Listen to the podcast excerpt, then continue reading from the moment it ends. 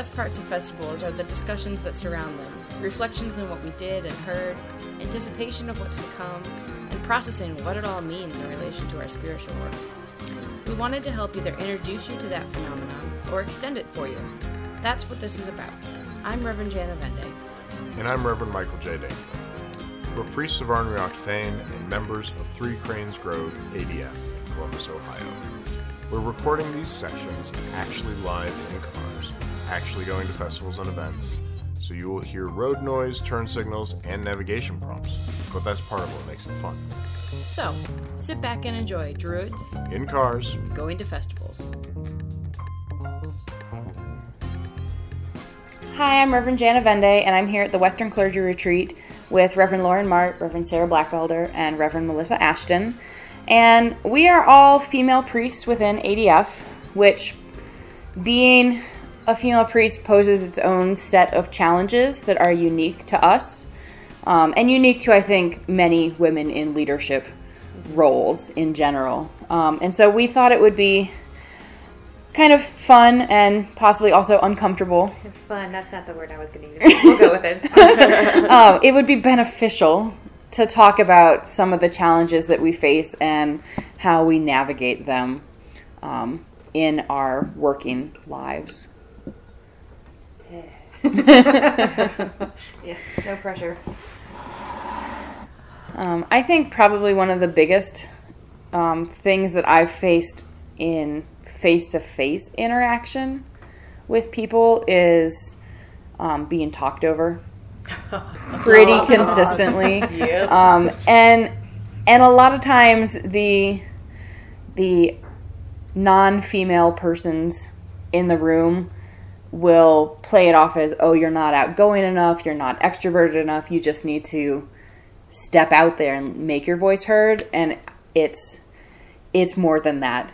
It's your voice is not valued as much. Absolutely. and so you get stepped on and shut mm-hmm. out of conversations I think one of my favorites that goes along with that is when you do try to assert yourself after you've been inter- interrupted and someone says, please don't interrupt me. I've had that happen multiple times, actually. Yeah, I know another another kind of facet of that that we've all dealt with is the you make your voice heard, but there's any amount of emotion behind it, yeah. and you're just a hysterical woman or an overly emotional woman and need to step back. You need to check yourself. Truly. There's a lot of tone policing Oh, yeah. that happens. So much. And what's bad about that is that part of our jobs as priests are to have feelings and emotions when we're connecting with people Who also have emotions. that also have them. And when we're doing our rituals and, you know, communing with the kindreds and all, I mean, we're supposed to be feeling.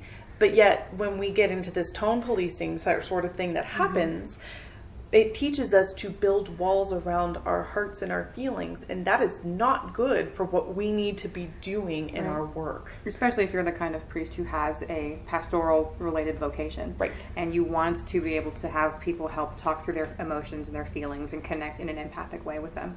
Yeah. yeah, it's really hard. Um, I think that in it, I think a lot of, of mine are similarly related to communication. Um, I find it frustrating when I disagree with someone, and immediately there is an underlying assumption that the reason I'm quote unquote being contrary is for my own personal gain. It can't possibly because, be because I have something to say that I think is relevant to the discussion that may be taking us in a different direction because I, I have reasons that have nothing to do with me. Um, I think being different doesn't mean that it's, that it's I'm making it about me, and that that's really hard. That's actually a subtle one that I've that I've picked up recently that is usually coupled with some sort of um, intellectual gaslighting.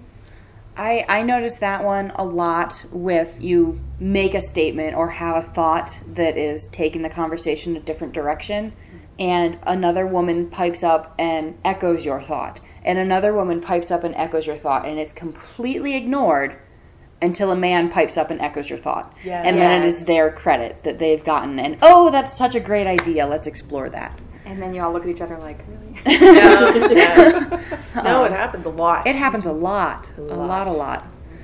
Yeah. and and the other side of that is if you're like me and have been in the position of leadership and have been in the position of pastoral care and have grown up a group around you, you get new people come in your group and I'm not allowed to swear, so I won't tell you what I get called.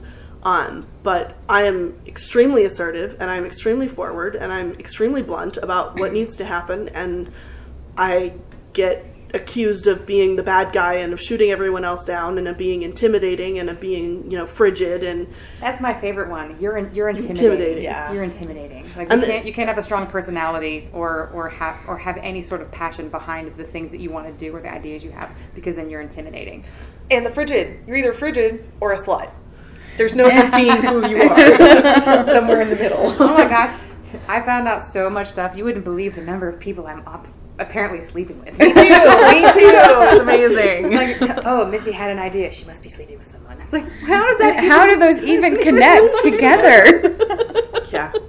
I don't even I don't even know how that's a thing. Like I think that that you know that's always been kind of a, an undertone in the pagan community. You know, just the whole you don't like someone, then au- automatically there's some trash talking about who they may or may not or probably are sleeping with, mm-hmm. or someone, or if you're a female who who makes has an accomplishment, um, it's clearly because you were sleeping with somebody. It can't possibly be because of your own merit and work ethic and the things that you put. It is into clearly because someone else helped you with it or had all the main ideas and yes, Yeah. and you were probably sleeping with them. yes. Yeah. and that's I don't even know what to do with that. Like like how do you combat that? because the only the only way I know how to combat it is is framing because the more you talk about how that's not what's going on, the more people are going to think that is what's going on because that's how framing works.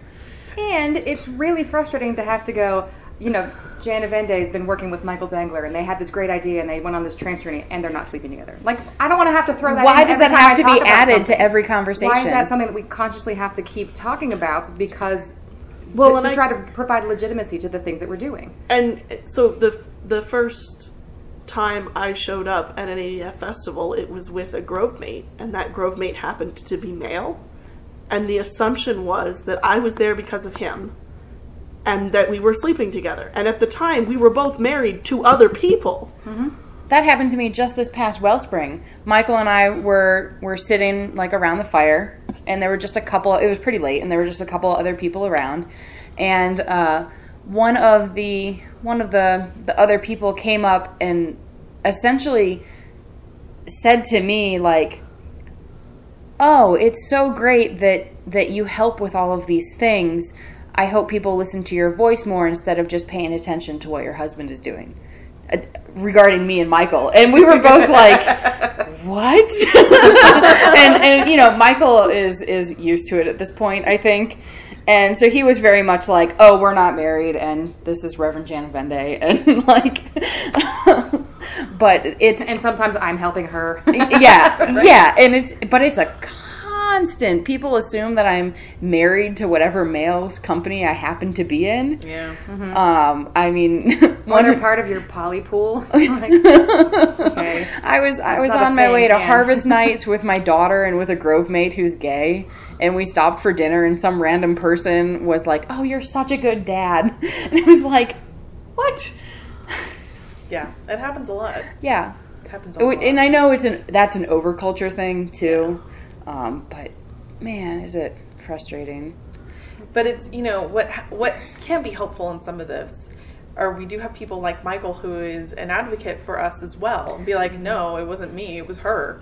You know, recognize her work for her. Mm-hmm. But it makes me so angry that we need that. It is angry. So It angry. William does that for me a lot. He'll he'll actually create space and like if he hears me say something and notices that someone didn't didn't hear it or or, or Sara or Nevis, um, he'll actually say, "Hey, I think Nevis had an idea," and then he'll stop and create space for her to speak and just. Be, but why do I need him to draw attention to the fact that we're speaking and have ideas? It's so frustrating. I'm glad that he does that for me, and I greatly appreciate it. And it's exhausting to always have to wait for someone to create space for me to speak. Yes.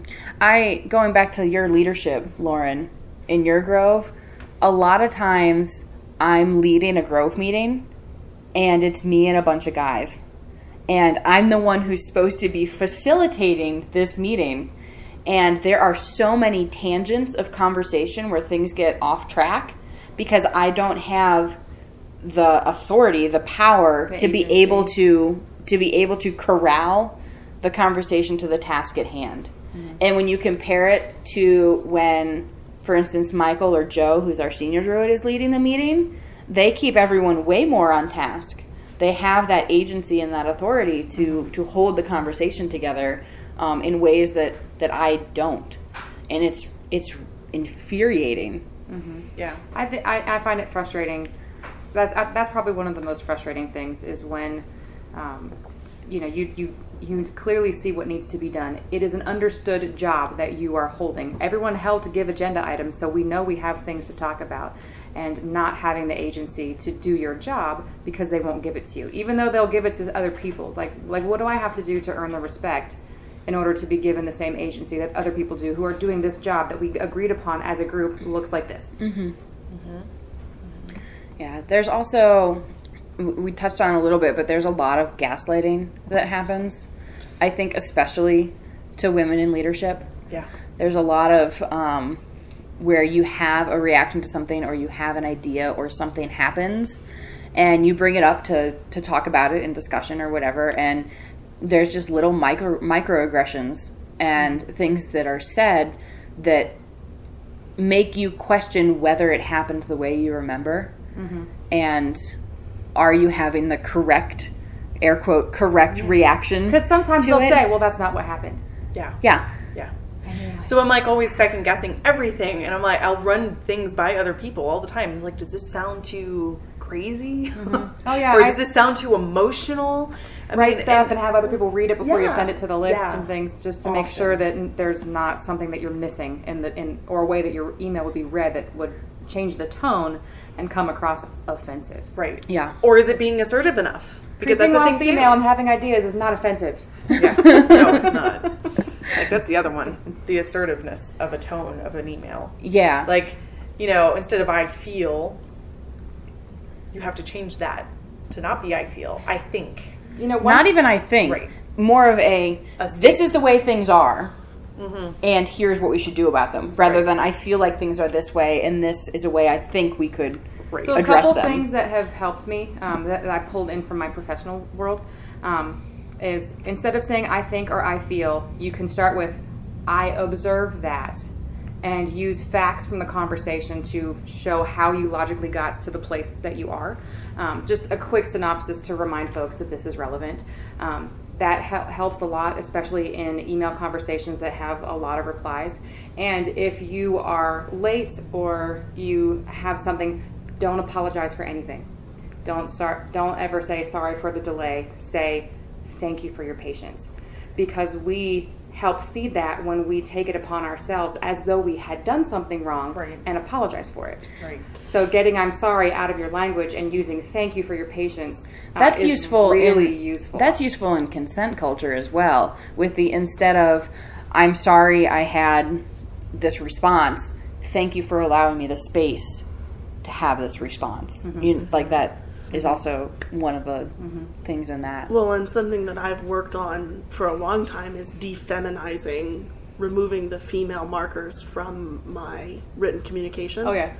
And that occasionally also gets me labeled as intimidating and words that I'm not allowed to say on the podcast. well a lot of times if i'm putting out something so like everyone who um, knows me well within the adf context knows that it's reverend jan avende but a lot of times when i'm putting stuff out that is to the wider community it'll just be reverend avende and removing the female markers because then that isn't a subtone that they that they are taking in and it- it can be assumed whatever way they want See, I can't do that.